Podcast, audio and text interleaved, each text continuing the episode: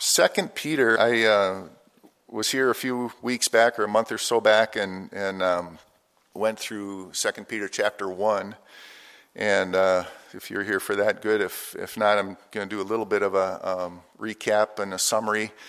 And as always, I like to try and give you some tools, if possible, um, if you're willing, if you want to take notes, uh, concerning a thing called inductive Bible study. And something that any of us and all of us should maybe learn and uh, be able to. It's very simple. It's, it's basically simple observation. Any book that we would ever read, we know what's going on in that book. We know what the subject is. We know what the you know the theme is. We can figure this out. And so, with regards to the Bible, the Word of God, uh, it's no different, really, because He has intended this. In fact, He He wrote this and uh, expressly for those that would be seeking Him to know exactly what He wants and uh, what He wants to say to us and, and to see His love for us and to know His Word, really. Um, but uh, anytime you're doing an inductive Bible study, it's observation first, observation. And that is where you read through it a few times, if not many times, just to see what kind of appears to rise to the surface. Uh, some of the simple things you'd want to look for are, are common phrases or common names, common words. One of the very basic things is in the very first verse or first few verses, usually, is who's the author. That's important. Uh, who's the recipient. It's important. And uh, as for, you know, going on, you'll want to look for things such as reasons why he plainly states why he wrote what he's what he wrote, and you'd want to make note of that. These are building the context of the whole book. And so you're looking at um, reasons, uh, key words and phrases that come out, things that are repeated. And, and then the subjects of the book begin to come forward. These are things you want to just make a list of. And then as you're doing any book, any Bible study, you just kind of make note of these things as you go. And then it begins to set up a, a framework, a, a, context. And so I, I like to do that. I like to, to hopefully, you know, give you those tools. From that, you can usually find a theme and then you can look up for contrasts where there's a you know if then type of thing or a because of this then that or there's this type of guy as opposed to that type of guy. Um, so in, in peter in the first chapter we went through some of that. We see that he's a bondservant. You can make a list of things said about peter. He's a bondservant. He's an apostle. In verse 14 he's soon to put off his tent. Uh, you know he talked about that. We talked about that that first time. He was an eyewitness of uh, the glory of God and when they were up on the uh, Mount of Transfiguration. Um, uh, he heard God's voice from heaven. Not a lot of people hear that voice uh, in the physical with his very own ears. And um, also, uh, he's uh, reminding them of the commandments um, be mindful in chapter 3, verse 2, be mindful of the commandments of them, the apostles. It's something he actually says we're talking about the prophets. And you want to be mindful of the things uh, the Lord said in the Old Testament and that, and even mindful of them, the apostles, and the things. And so just uh, uh, a nod towards the inspiration by the Holy Spirit of the scriptures, including the New Testament. And so that's something about that. As far as the recipients go, we studied this too. You know, there are those who have obtained like precious faith as Peter. And in uh, chapter 3, verse 8, what's said about them is beloved. Now, there's a lot of other things that are mentioned about them, as we're going to see in chapter 2, what they're putting up with, what they're dealing with, um, and what they would have to watch out for. And so there's a lot of things to put in that list. And reasons for writing, you can note chapter 1, verse 12, and we went through this uh, to remind what God has done for us and given, and also for us to be diligent to add to our faith. And um, in 1 verse 15, uh, he the reason for writing. He also wants to ensure it. So he, he talked about these things in, in his exhortation in the letter, goes on to say he wants to do whatever it takes to ensure that they stay in remembrance of these things. And then uh, chapter 3, 1 and 2, he talks about uh, to stir up a pure mind and to be mindful. Um, and that goes along with First Peter. Um, some of the key words are godliness, mentioned four times, and the godly. Uh, diligence is mentioned a couple, three times.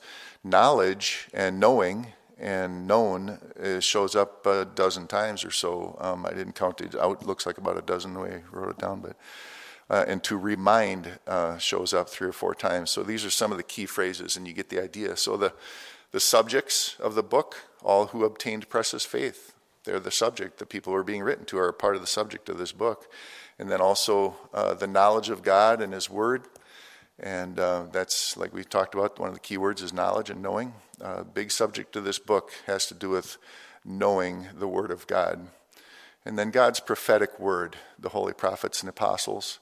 And then we're going to discuss tonight, um, to me, the most unpleasant thing and, you know, ugly thing about it all are these false teachers and false prophets. And um, it's uh, actually kind of a unpleasant Bible study, really, uh, to, to go through the list and to look at these guys. There's encouragement at the end. There's encouragement at the beginning uh, where he starts to talk about it and he starts to discuss why uh, it would be necessary to go through this.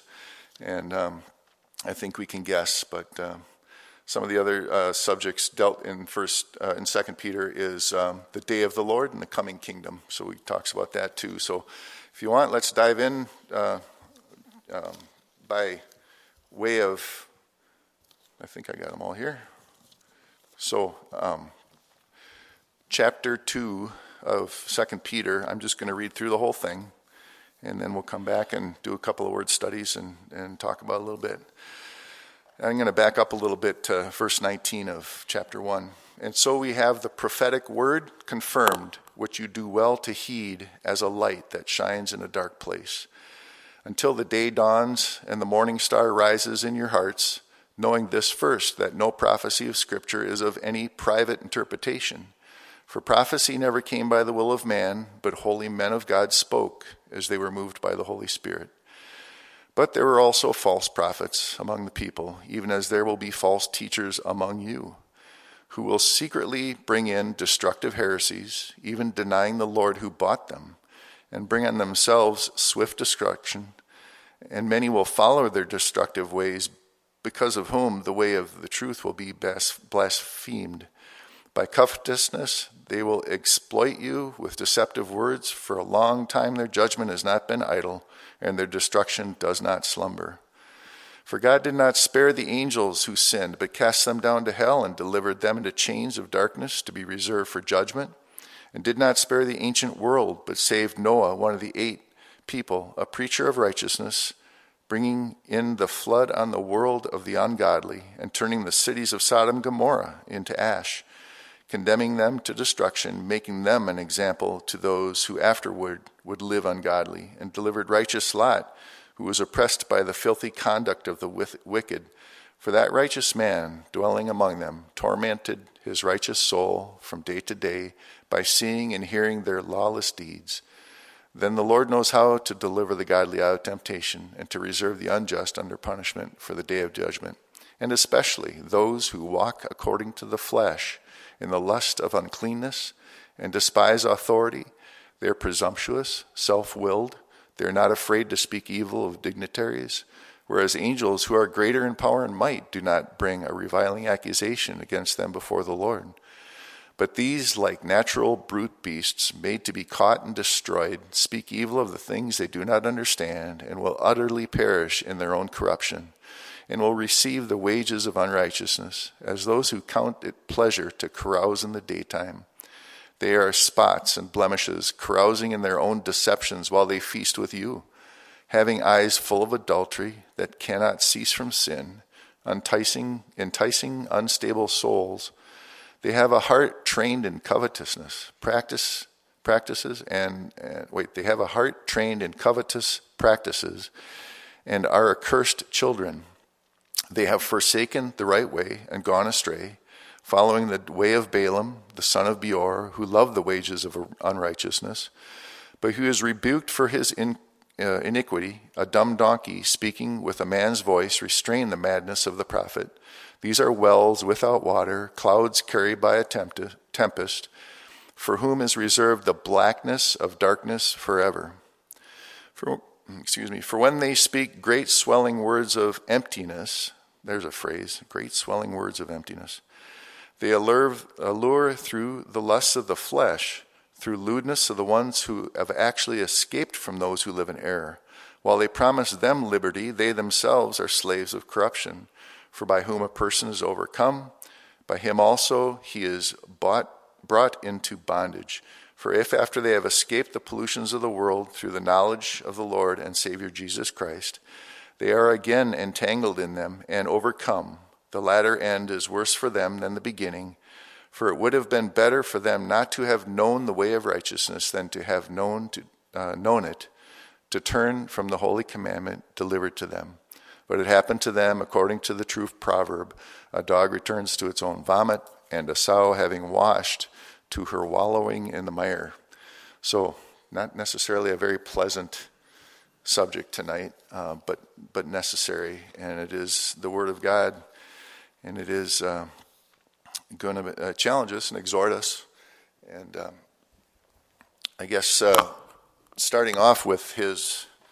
see if we can get a little comfortable here. Some of the things that they're going to do in the first uh, couple of verses, uh, there are false prophets among the people even as there will be false teachers among you who will secretly in, uh, bring destructive heresies.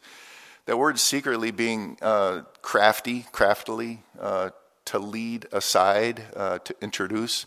It's, it's uh, pretty simple to understand. It, it's a secretive thing, but it's also, they're just not, they're planning this. This is something that's been going on with them that they're seeking to do.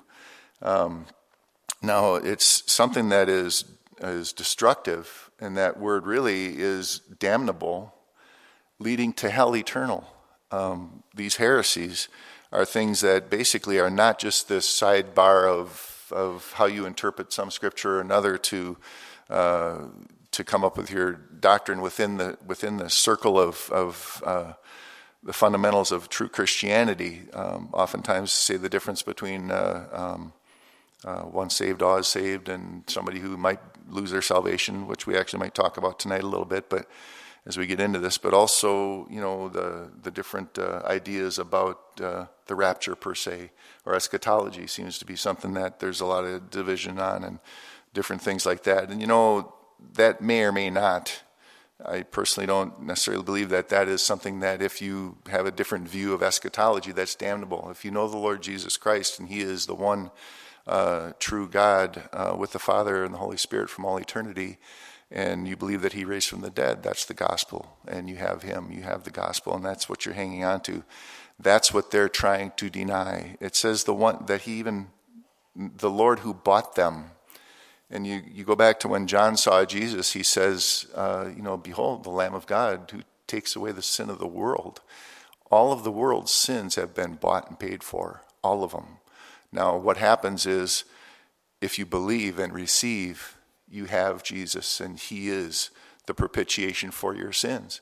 And uh, as such, these guys were bought, okay, but they don't believe. They have a heresy. They got the wrong Jesus. They're, they're teaching something else, uh, whether it's a, a uh, Jehovah's Witness or a, or a Mormon type of thing where Jesus really isn't the Son of God from all eternity with the Father. Uh, so he therefore is not can't be God, you know, or at least it's a small g, if anything, you know. So they want to twist it and they deny the Lord that bought them. Again, this is testimony to the fact that Jesus is God and not um, just a uh, phantom that they want to, you know, t- twist into their own understanding. Um, something that's uh, they bring on themselves swift destruction, and uh, as such, you know, that is uh, they're teaching a heresy, a heresy that is a destructive, damnable, and they bring to themselves swift destruction. Now, the interesting part, or disturbing part, if you will, it says, and many will follow their destructive ways. Now, uh, because of whom the way of truth will be blasphemed, the guys that do this may not necessarily, or gals for that matter, may not necessarily be known in the world. They may, maybe they are. But because of people believing them and then pursuing and going after these uh, these heresies and then just living by covetousness and living, uh, you know, however they f- want to, it it then causes non-believers in the lives of these believers who are now being led away to blaspheme. And you know, we've probably all been in that situation, or we've heard of a situation where there's somebody who who is either uh, um, not behaving like a believer or whatever, and there's the guy over there, oh, you call yourself a Christian, eh? You know, and it, it causes people to then now um, blaspheme. And it says, by covetousness, they will exploit you with deceptive words. Now, covetousness is interesting. Go back to the Ten Commandments. Um, Exodus chapter 20 is verses 1 through 17, and you go through them. Um, I think, yeah, let's do that. Go back to Exodus 20 and just to see once here, if you would. 1 through 17. So, uh, 1 through 17, I'm just going to read it, but uh, something I want you to keep in mind as you're going through this which of these commandments are things that are done outwardly? And then he gets around to something a little closer to the heart. And, and it's an interesting uh, observation because it's not something you might necessarily see in somebody but it's something that is actually sin and it's, it's within them. And God spoke all these words, saying, I am the Lord your God who brought you out of the land of Egypt, out of the house of bondage. You shall have no other gods before me. You shall not make yourself a carved image like any likeness of um, image, any likeness of anything that is in heaven above or in the earth beneath or that is in the water under the earth, you shall not bow down to them nor serve them. For I, the Lord your God, am a jealous God, visiting the iniquity of the fathers upon the children to the third and fourth generations of those who hate me, but showing mercy to thousands to those who love me and keep my commandments. You shall not take the name of the Lord your God in vain, for the Lord will not hold him guiltless who has taken his name in vain. Remember the Sabbath day to keep it holy. Six days ye shall labor and do all your work but the seventh day is the Sabbath of the Lord your God. In it you shall do no work, you, nor your son, nor your daughter, nor your male servant, nor your female servant, nor your cattle, nor your stranger who is within your gates. For in six days the Lord made the heavens and the earth, the sea, all that's in in it, in them, and the rest, and rested the seventh day. Therefore the Lord blessed the Sabbath day and hallowed it. Honor your father and your mother that your days may be long upon the land which the Lord your God has given you. You shall not murder, you shall not commit adultery, you shall not steal, and you shall not bear false witness against your neighbor. Now, all of those are outward things. All of those are things that you can see, that you can do. You shall not covet your neighbor's house. Now, I can't tell if you're coveting anything if I look at you. You know, you could be thinking about who knows what right now that you might, you know, uh, and so a covetous thing is an inward thing, it's something that, uh, um, in fact, Jesus, uh, when he was talking to the Pharisees, you know, you've kept all these things. Well, but what about covetousness? You know, you've, you've uh, done these. Anyway, um, you shall not covet your neighbor's wife, nor his male servant, nor his female servant, nor his ox, nor his donkey, nor anything that is your neighbor's.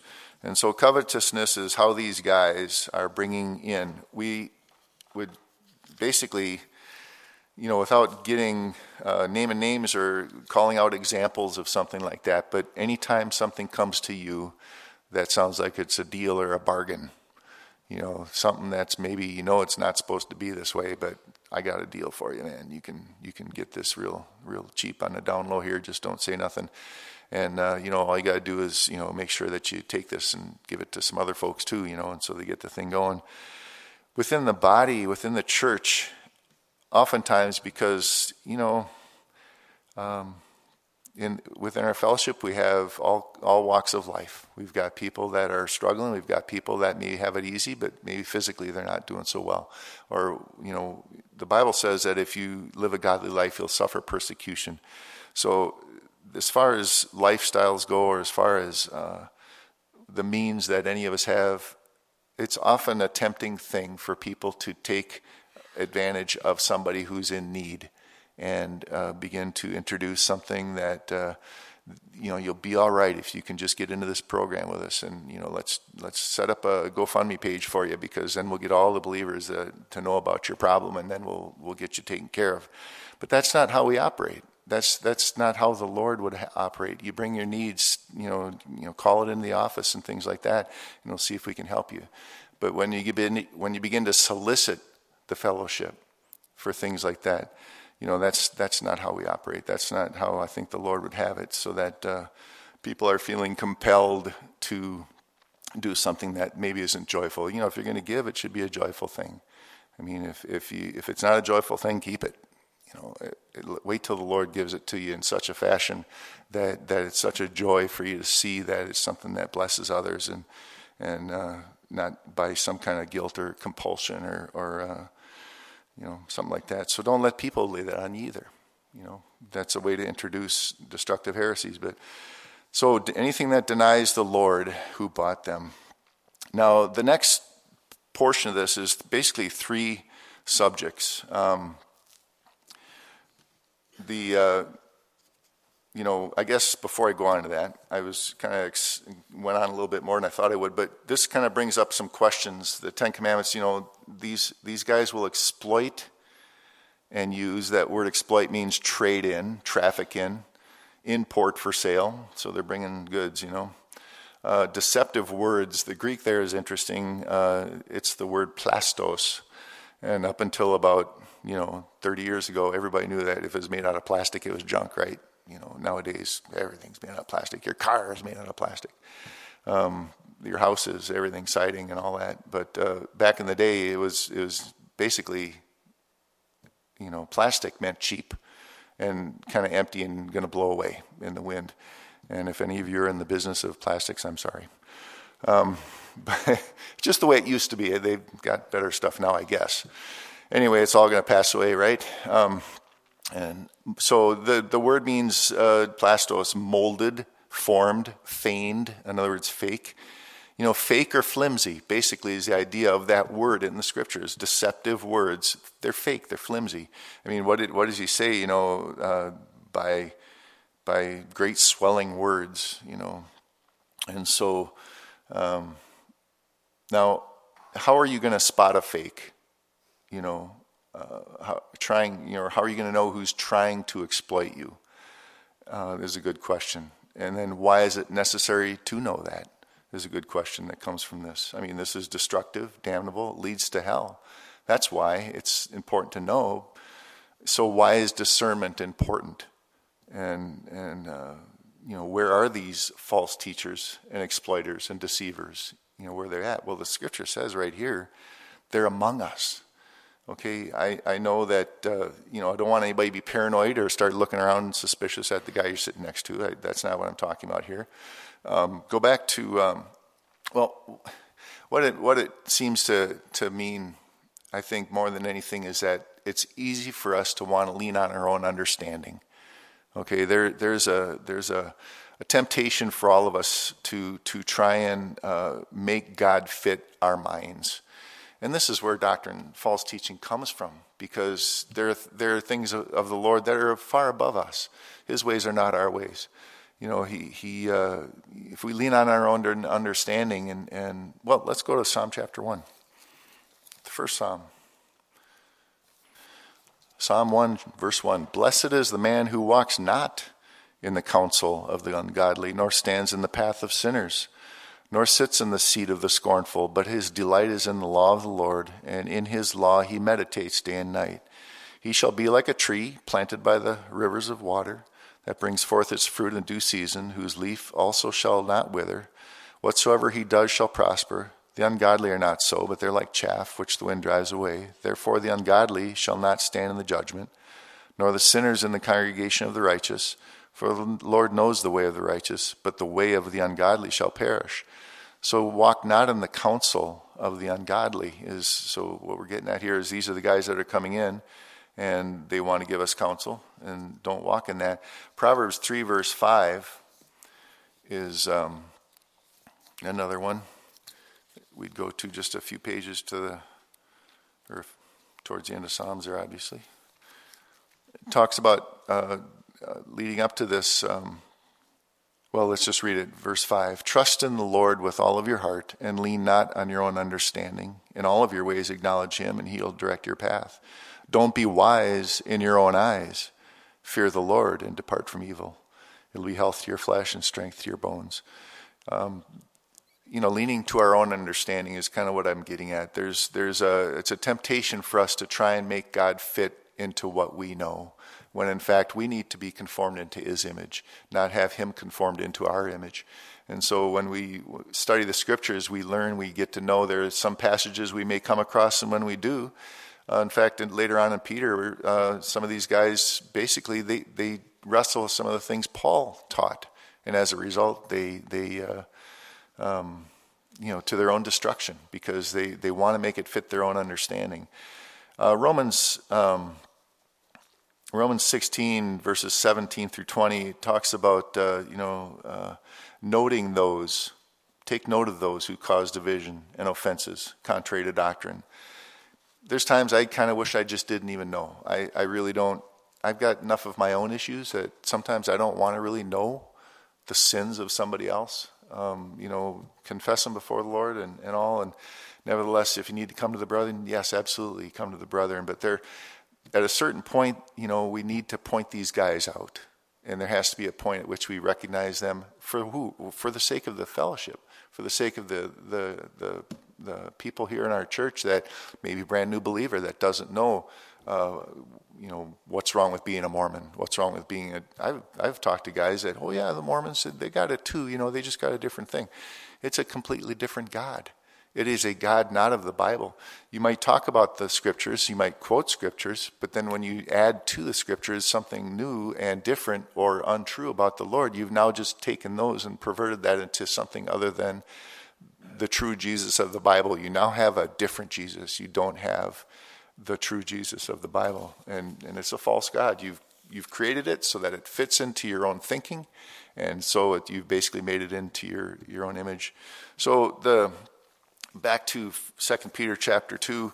The next, there are three basic paragraphs here, three subjects. If you were to do an inductive Bible study like I talked about before, you take a notebook, you take a pad. At the top, you draw two lines down, you know, so you got thirds. And at the top, you would put down uh, these three different uh, descriptions of these these false teachers, false prophets. Um, verses 4 through uh, 11 describes their end, and I'm glad he starts there because we know that their end is they're going to get taken care of. Uh, and so you'd want to put that at the top, or some here it says the doom of false teachers, as says in the, my chapter height headings here. The second one, 12 through 17, um, their character or lack thereof.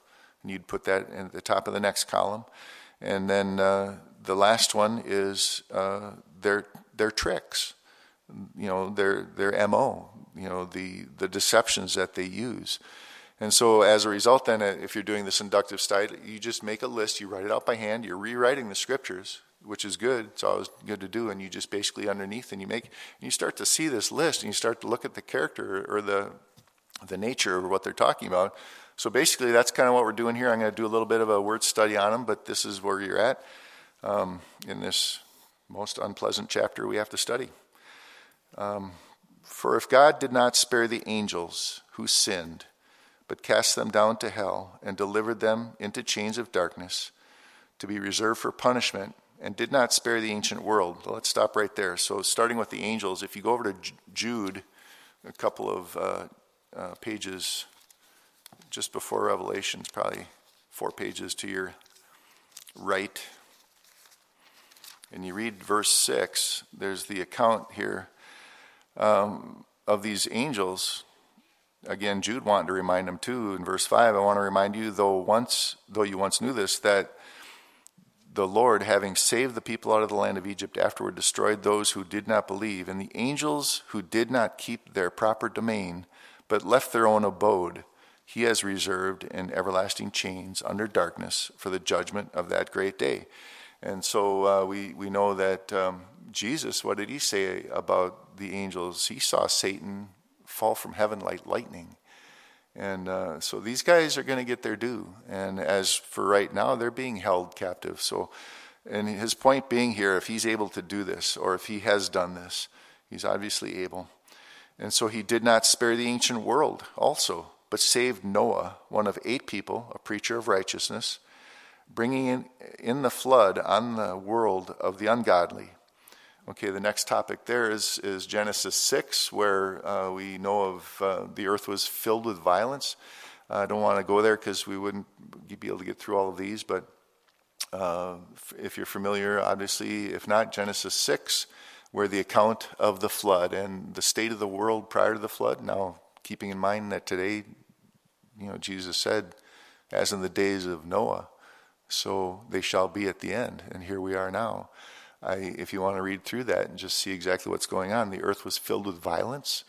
Now, up here in little Appleton, Wisconsin, it's kind of a little bit of a bubble that we live in around here. Recently, there's been a little bit more of that type of uh, stuff going on around here, but there are parts of the world where violence um, uh, is it. Uh, um, I, it wasn't that long ago. I can't remember the name of the the, the country in Africa where uh, hundreds of Christians were slaughtered by Muslims just for being Christians, and um, it's it's something that's filling the earth. If we don't see it up here, we certainly see it on the TV if you care to watch TV or the news, but um, there's there's an account more than you'll ever see. You'll never hear that account on TV. They're not going to tell you about Christians getting murdered. They're, that's not part of the thing they want you to know. They want you to know that everything's hunky dory and everybody's happy and keep you sleepy.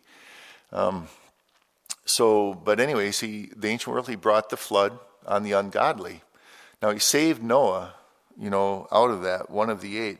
And so as a, as a result, he's, he's making his point here. This is their end.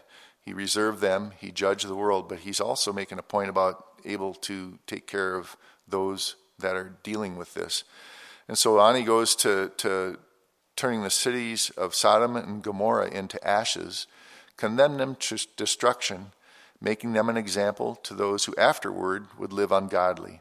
And then on to say, He delivered righteous Lot who was uh, oppressed by filthy, the filthy conduct of the wicked.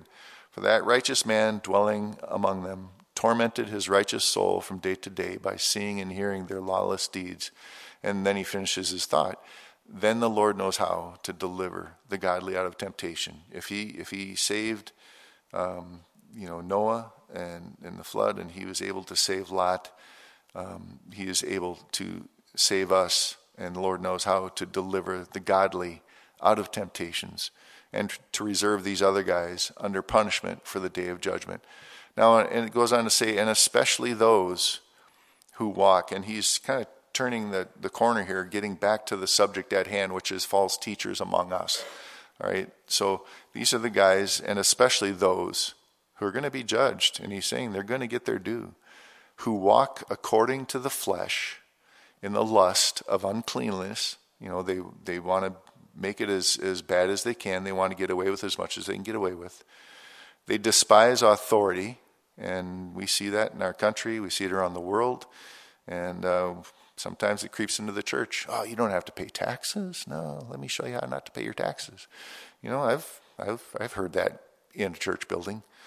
Um, they are presumptuous, self-willed, they are not afraid to speak evil of dignitaries, whereas angels who are greater in power and might do not bring a reviling accusation against them before the Lord. You remember when they, when they, in Jude, it talks about the, uh, they fought over the body of Moses, you know, and, and uh, Michael would not raise his voice uh, and say anything evil about the enemy, even. And so we have a list. Now, let's go to. Um, uh, you know, talking about being able to deliver out of temptation. Uh, if we want to go to 1 Corinthians 10 13, and then, um, you know, we'll see once. Well, we can, we can pick it up even uh, back in 6 just to get context. Now, these things became our examples to the intent that, they, that uh, we should not lust after evil things as they also lusted. Kind of exactly what we're talking about here. And do not become idolaters as some of them, uh, as it was written, the people sat down to eat and drink and rose up to play. Nor let us commit, commit sexual immorality as some of them did, and in one day 23,000 fell. Nor let us tempt Christ as some of them also tempted and were destroyed by serpents. Nor complain as some of them complained, also complained and, and were destroyed by the destroyer. Now, all these things happen to them as examples, and they are written for our admonition upon whom the end of the ages has come. Therefore, let him who thinks he stands take heed, lest he fall. No temptation has overtaken you, such as is common to man, But God is faithful, who will not allow you to be tempted beyond what you're able to bear, but with the temptation will also make a way of escape that you may be able to bear it. And, um, you know, the word escape is going to come up a little bit later on uh, because these guys are not going to escape judgment, is what uh, is going to get on to talk about. But we have this promise right here in front of us that, and we've all been tempted. Um, we have this promise right here in front of us that that uh, when that t- temptation comes, He will provide an escape for us, and He knows how to provide it. He knows exactly what we're going through. He was tempted in all ways that we were tempted, so He could be for us a propitiation uh, and a high priest able to to understand, know exactly what we dealt with and He provides that. Um, so God knows how to deliver the godly out of temptation. Now, and also the other side of that, what the whole context of it is, to reserve the unjust for judgment. So the unjust, you make your list about just simply that. They walk around according to the flesh. While I'm reading this, flip over to Galatians 5. Um, the lust of uncleanness. They, this is your list of what he just gave us in 2 Peter. They defile, contaminate, pollute morally. Is that uncleanness?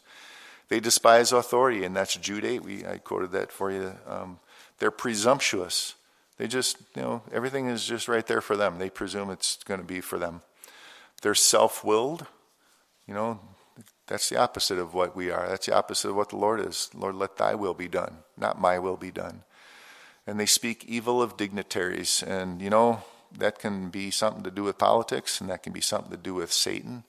I've heard people sit and talk to Satan while they're praying, and I'm going, you know what? He doesn't need that attention. The Lord rebuke you, is all we need.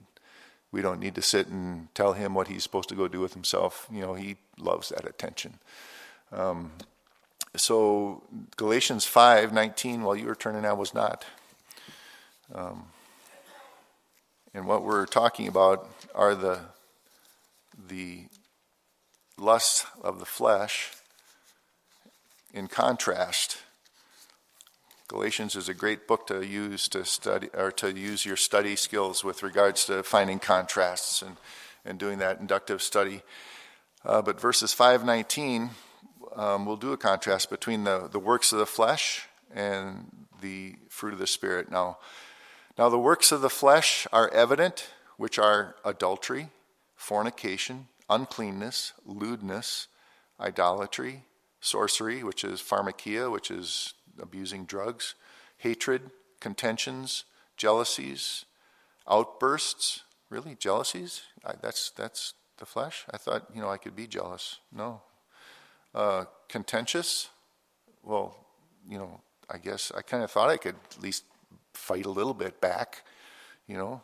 Well, no, that's that's part of the flesh is to be contentious and to, to pick and poke at everything that comes your way that you don't like.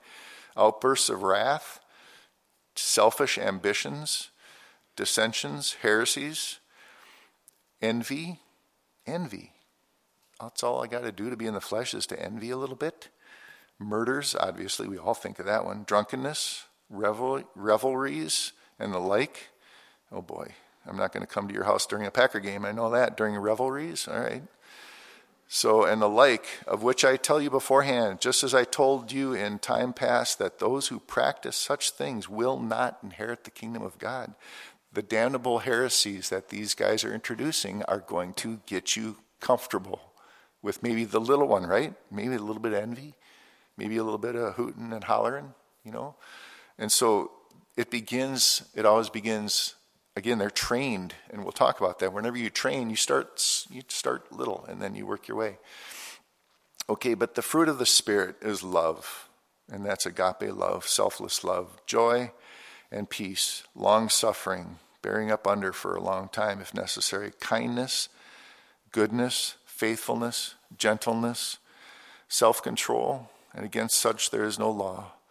And those who are Christ's have crucified the flesh with its passions and desires. If we live in the Spirit, let us walk in the Spirit. Uh, let's not become conceited, provoking, provoking one another, envying one another. You know, well, I don't want to have examples for that. I think if you go and, and you know, search your heart and let the Lord do what He does, and you go to Him with it. You know, again, none of this means anything if you don't have a one on one with the Lord. It, it's easy to have a subject and it's easy to talk about things uh, from the Word and explain what they mean, what the writer meant, and to do an inductive Bible study, and it's all going to be just uh, an English class if you don't have a one on one with the Lord. And so, in order to do that, you read this list and you take it to the Lord and you say, Lord, search me, you know, and, you know, create me a clean heart. And, and by your Spirit, give me the strength not to do these things. I mean, he, he says, you know, we've crucified the flesh. Well, Paul says you got to wake up every morning and pick up your cross and follow after him because the cross is where we crucify our flesh. And so, basically, that is the uh, those that walk according to the flesh, flesh in, in lust and, and uh, uncleanness, despising authority. So the next uh, column is where you put the list of these. It says, but these. Now he's talking about their character. Um, first, you learned about their end, and they're, they're going to get their due. It'll be a perfect judgment by a perfect God. But these, like natural brute beasts, made to be caught and destroyed. In other words, they're just wild. There's, there's just nothing that they're going to listen to. Speaking evil of things that they do not understand and will utterly perish in their own corruption. Now, it's interesting. He says something, where did he say that earlier? Uh, um, that they, they basically have great, well, it's down actually in the next list great swelling words of emptiness uh, you know, it, it's amazing how you can watch just the news and you'll not hear anything that means anything to you that matters. It's, it's, it just doesn't seem to have that uh, you know meat to you. Now, obviously, there are other places you can get your news, and there's there's things we watch, obviously, to see how the Lord is coming to bring about uh, his his, uh, his soon coming, and so we look for that. We're, we're watching and waiting, and, and we look at the news, and we also pray for our brothers that do suffer persecution around the world. And so we look at you know different uh, organizations that do that. So there's ways to get your news, uh, to learn how things are. But uh, anyway, so these guys, um, they're talking about things they don't understand, uh, or they speak evil of things they don't understand. And it's kind of like if you want to explain scripture to somebody, you want to explain that exposes or the light of the word begins to expose and they just say well i don't i don't understand that. I don't know why i can't do that. You know that's that doesn't make sense. And they're willing to just allow that corruption which is what happens when you hide the truth. And we know all about corruption in our country today. I mean you're seeing it all over the place. It's it's unbelievable how people just simply ignore their own corruption so they can go after something else. And I don't think we've ever seen an example like that in history uh, that I know of where it's such an obvious, deep well of corruption that's just you're seeing the top skim and they're just smiling. Oh, I'm fine. I didn't do that. You know, you did that. Um, and it, it's just an amazing uh, thing to see. Um, so, anyways, we see that they're, they're, they, receive, they receive the wages of unrighteousness as those who count it pleasure to carouse in the daytime, they're partying, they're spots and blemishes, carousing in their own deceptions while they feast with you. Here we are again. We're having, you know, our get togethers and whatever, and we enjoy fellowship. We enjoy being safe here from lies, we hope. We, we, we enjoy being able to have fellowship. We enjoy being able to attend, uh, like in a week or so, the or two weeks, the uh, men's steak and study, and uh, be able to have fellowship and do that. The women's luncheons they just had, or they're about to have this this Sunday, you know, over in Green Lake, and and so there are functions you you would want to be able to go there, be edified, be able to share, be able to uh, know that you're among friends and trustworthy people that if nothing else they're broken too and looking for a Savior. But these guys, they're right amongst some of that. Carousing, if you will, fellowshipping, glad handing. Hey, how are you? You know, haven't seen you since two days ago. Um, and so that type of thing is then you know, right there with our feasts, right there with the thing that we want to enjoy with our fellowship and having our koinonia. Now, that's, that may be true. Nevertheless, don't forget their end. We've already discussed their end. The Lord's going to take care of this. Um, adultery, okay, so having eyes full of adultery, they cannot cease from sin, un- enticing unstable souls. And so you remember when, when uh, Israel left Egypt and they were going through and they were still wandering in the desert and they went past the Amalekites. Well, the Amalekites, they would come along and they would wait for the stragglers. And the stragglers would be hanging back maybe 100 yards or maybe more and, and uh, just walking along. And they, you know, the, the soldiers are leading the charge. They're up front and uh, those that are healthy and can keep going and all. But it literally says that the Amalekites would come along and pick off the weak and the lame that were falling behind. You know, and now we know how the Lord had asked that the Amalekites be completely eradicated, and, and we know Saul failed to do that. That's a whole other Bible study. Um, but uh, so that is the nature of this type of person. That is their character or lack thereof.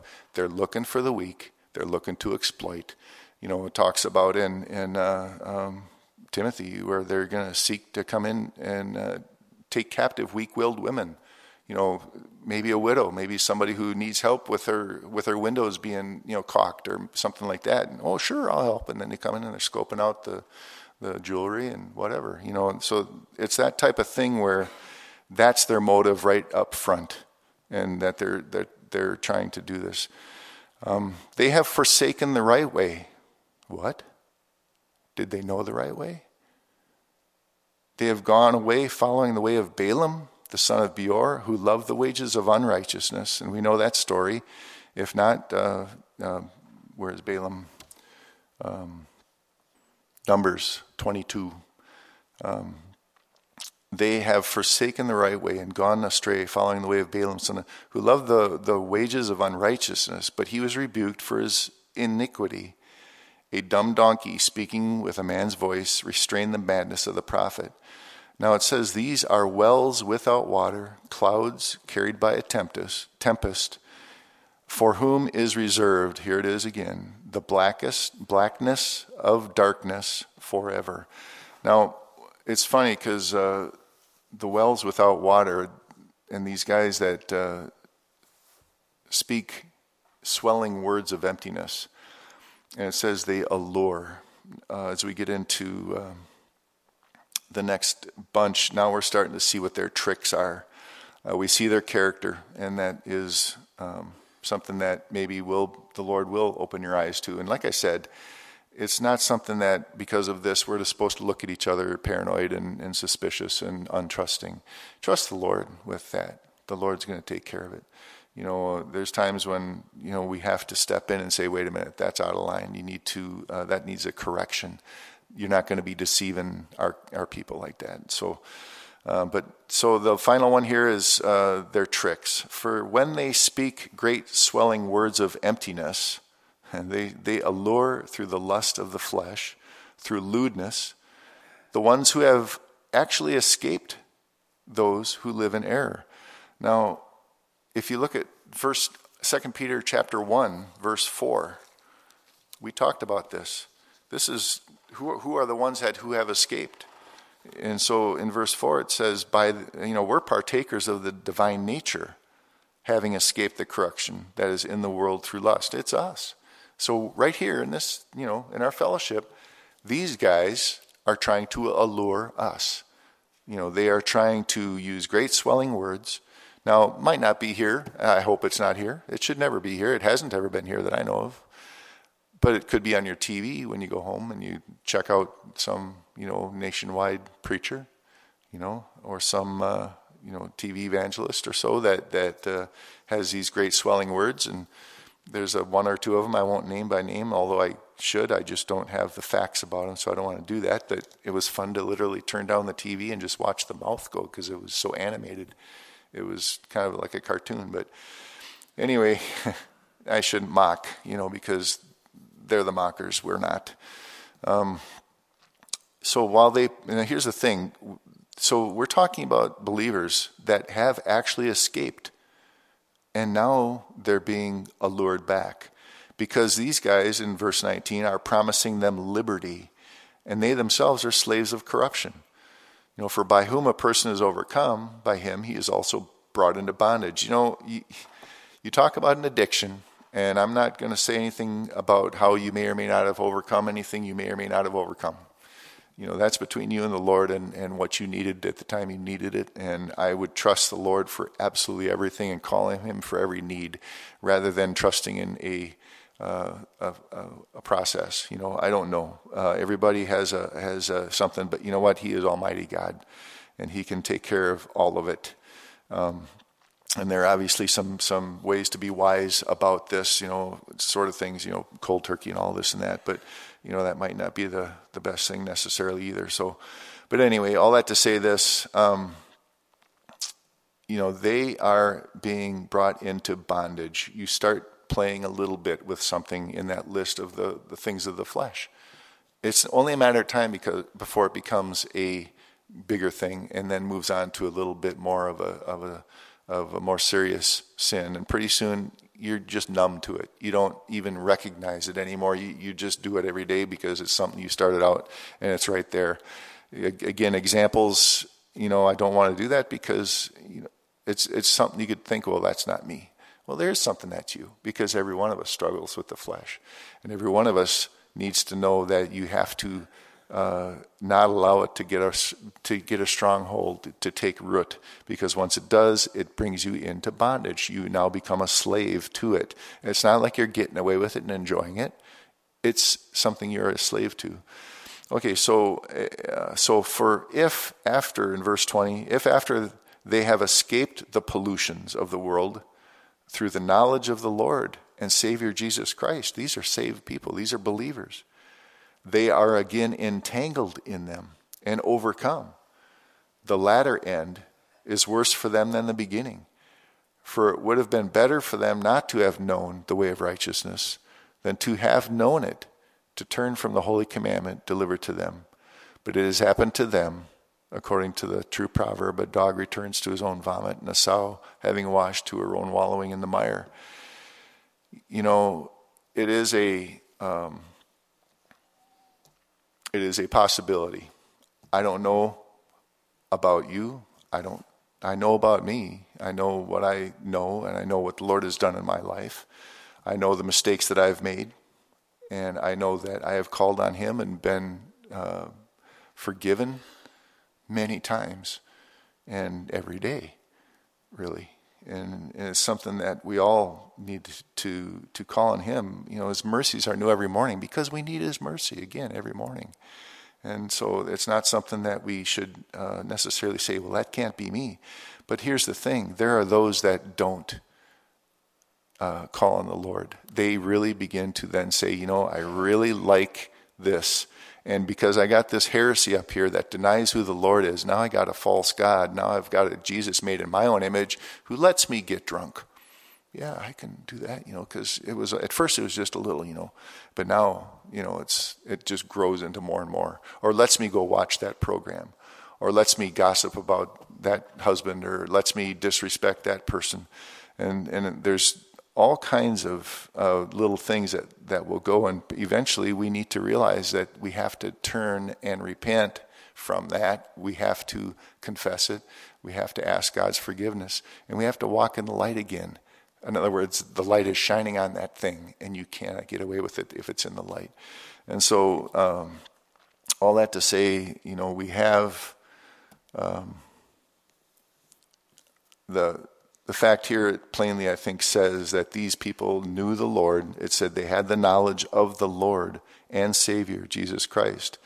And without tying into the whole once saved, always saved, as opposed to who can fall away, you know, both are true.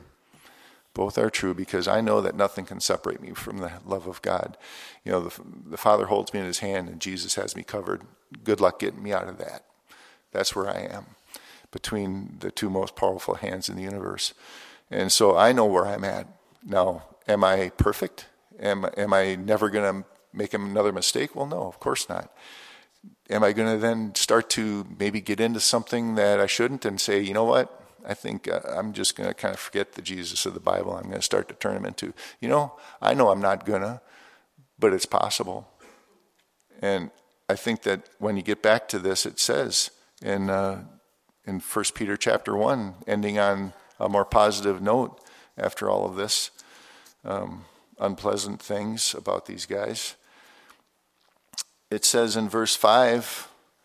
Um, and through 7 and then verse 11 it says but also for this very reason give diligence add to your faith virtue and to virtue knowledge and to knowledge self-control to self-control perseverance to perseverance godliness to godliness brother, brotherly kindness and to brotherly kindness love and then down to verse 11 and therefore brethren be even more diligent to make your calling or an election sure that's not verse 11 for so an entrance will be supplied to you abundantly into the everlasting kingdom of our Lord and Savior Jesus Christ. That's us. That's what we're going to do.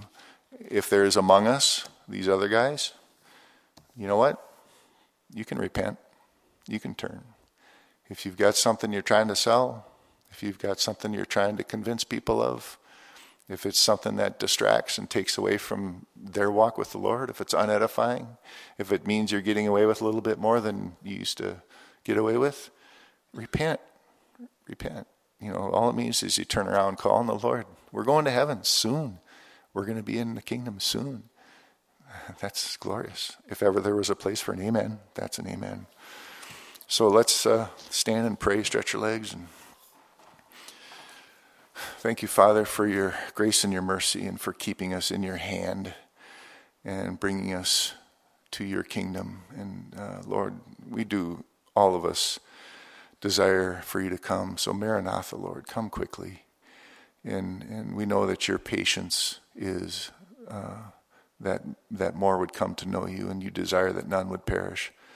And so, Lord, we do ask that you would draw as many as you can. And Lord, I pray that uh, we leave here tonight with light and that we would not hide it under a bushel, that we would uh, just, uh, whoever you put in front of us, whatever opportunities you provide, that we'd be willing and step in and share you and your love.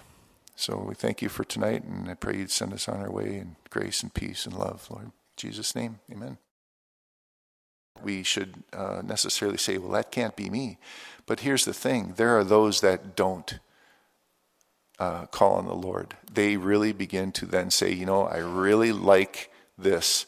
And because I got this heresy up here that denies who the Lord is, now I got a false God. Now I've got a Jesus made in my own image who lets me get drunk yeah, I can do that, you know, because it was at first it was just a little, you know, but now, you know, it's it just grows into more and more. Or lets me go watch that program, or lets me gossip about that husband, or lets me disrespect that person, and and there's all kinds of uh, little things that that will go, and eventually we need to realize that we have to turn and repent from that. We have to confess it. We have to ask God's forgiveness, and we have to walk in the light again in other words, the light is shining on that thing, and you cannot get away with it if it's in the light. And so, um, all that to say, you know, we have um, the the fact here plainly, I think, says that these people knew the Lord. It said they had the knowledge of the Lord and Savior, Jesus Christ. And without tying into the whole once saved, always saved, as opposed to who can fall away, you know, both are true. Both are true because I know that nothing can separate me from the love of God. You know, the, the Father holds me in his hand and Jesus has me covered. Good luck getting me out of that. That's where I am between the two most powerful hands in the universe. And so I know where I'm at. Now, am I perfect? Am, am I never going to make another mistake? Well, no, of course not. Am I going to then start to maybe get into something that I shouldn't and say, you know what? I think uh, I'm just going to kind of forget the Jesus of the Bible. I'm going to start to turn him into, you know, I know I'm not going to, but it's possible. And I think that when you get back to this, it says in, uh, in 1 Peter chapter 1, ending on a more positive note after all of this, um, unpleasant things about these guys. It says in verse 5, um, and through 7 and then verse 11 it says but also for this very reason give diligence add to your faith virtue and to virtue knowledge and to knowledge self-control to self-control perseverance to perseverance godliness to godliness, brother, brotherly kindness, and to brotherly kindness, love. And then down to verse 11. And therefore, brethren, be even more diligent to make your calling or an election sure. That's not verse 11. For so an entrance will be supplied to you abundantly into the everlasting kingdom of our Lord and Savior Jesus Christ. That's us. That's what we're going to do. If there is among us these other guys, you know what? You can repent. You can turn. If you've got something you're trying to sell, if you've got something you're trying to convince people of, if it's something that distracts and takes away from their walk with the Lord, if it's unedifying, if it means you're getting away with a little bit more than you used to get away with, repent. Repent. You know, all it means is you turn around, call on the Lord. We're going to heaven soon. We're going to be in the kingdom soon. That's glorious. If ever there was a place for an amen, that's an amen. So let's uh, stand and pray, stretch your legs, and Thank you, Father, for your grace and your mercy and for keeping us in your hand and bringing us to your kingdom. And uh, Lord, we do, all of us, desire for you to come. So, Maranatha, Lord, come quickly. And, and we know that your patience is uh, that, that more would come to know you, and you desire that none would perish. And so, Lord, we do ask that you would draw as many as you can. And Lord, I pray that uh, we leave here tonight with light and that we would not hide it under a bushel, that we would uh, just, uh, whoever you put in front of us, whatever opportunities you provide, that we'd be willing and step in and share you and your love. So we thank you for tonight, and I pray you'd send us on our way in grace and peace and love, Lord. In Jesus' name, amen.